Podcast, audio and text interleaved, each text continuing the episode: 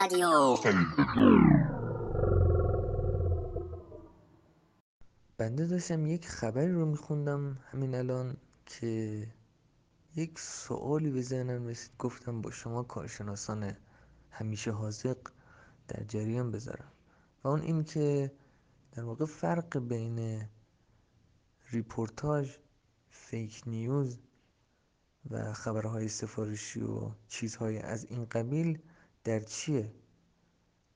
موقعی که من داشتم این خبر رو میخوندم و در واقع خبرگزاری ها رو دارم دنبال میکنم، احساس میکنم که این دنبالشون یه مقدار بنده رو اذیت میکنه و بنده رو به شک میندازه که الان در کجا هستم و چه کسی داره این خبر رو به من میگه. در واقع خبر چیه؟ خبرنگار کیه؟ شما عزیزان نمیتونید منو راهنمایی کنید؟ اجازه بدید برای روشن‌تر شدن این قضیه داستان به وجود آمدن این شغل و این روز رو برای شما اساتید توضیح بدم. جناب ابوالسعید ابوالخیر در کتاب کلیله و دمنه در جلد پنج صفحه چهل و نه اینطور می‌فرمایند که روزی سه خواهر به نام‌های خبر میترا، خبرنگار و خبرپری با مادرشون خبرگزاری زندگی میکردن. یک روز مادرشون برای به دست آوردن نون حلال بچه ها رو ول میکنه، میره تو جنگل و بهشون میسپره که در رو هیچ کس باز نکنن. بعد یک گرگی میاد در میزنه، بچه ها در رو باز میکنن. گرگ همون اول خبر میترا و خبرپری رو میخوره، اما خبرنگار چون زرنگ بوده میره توی ساعت قایم میشه و گرگ نمیتونه پیداش کنه. و وقتی که گرگ میره از توی اون خونه، خبرنگار هم میره داستان خورده شدن دوتا خواهراشو روی یک کاغذ مینویسه و تو شهر واسه همه پخش میکنه که بیان آقا گرگه رو بگیرن و آره. بعد اینجوری میشه که اون روزی که این اتفاق شوم افتاده، روز خبرنگار و اون کاری که خود خبرنگار انجام میده رو کار خبرنگاری مینامند. اینجوری. حالا باز نمیدونم شما اطلاعاتتون چقدره.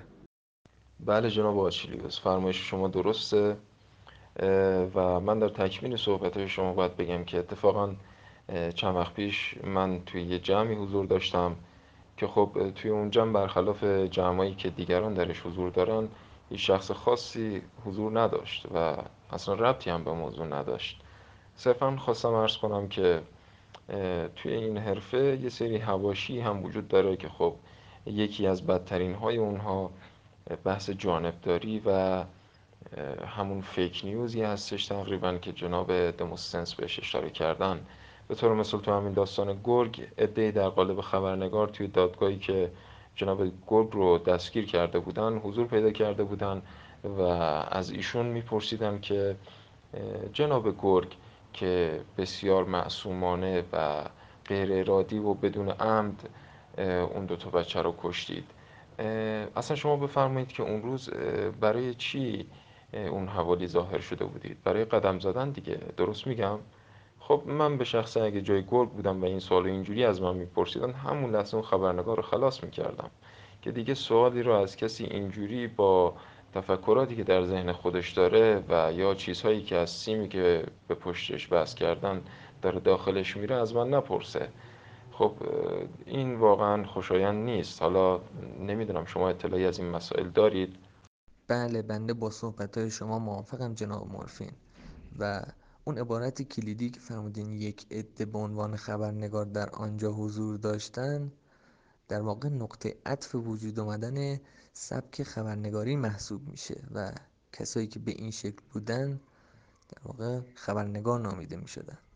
البته یک داستانایی هم وجود داره مبنی بر اینکه خبرنگار یک ریپورتاج آگهی اون روز داخل جیب خبرگزاری گذاشته بوده و از جیب خبرگزاری افتاده و گرگ اونو دیده و داخل اون ریپورتاج آگهی نوشته بوده خبر میترا و خبر پری دو موجود دوست داشتنی آماده برای بلعیده شدن، در فلان ساعت تشریف بیارید، و گرگ هم رفته و بالاخره ترتیبشون رو داده.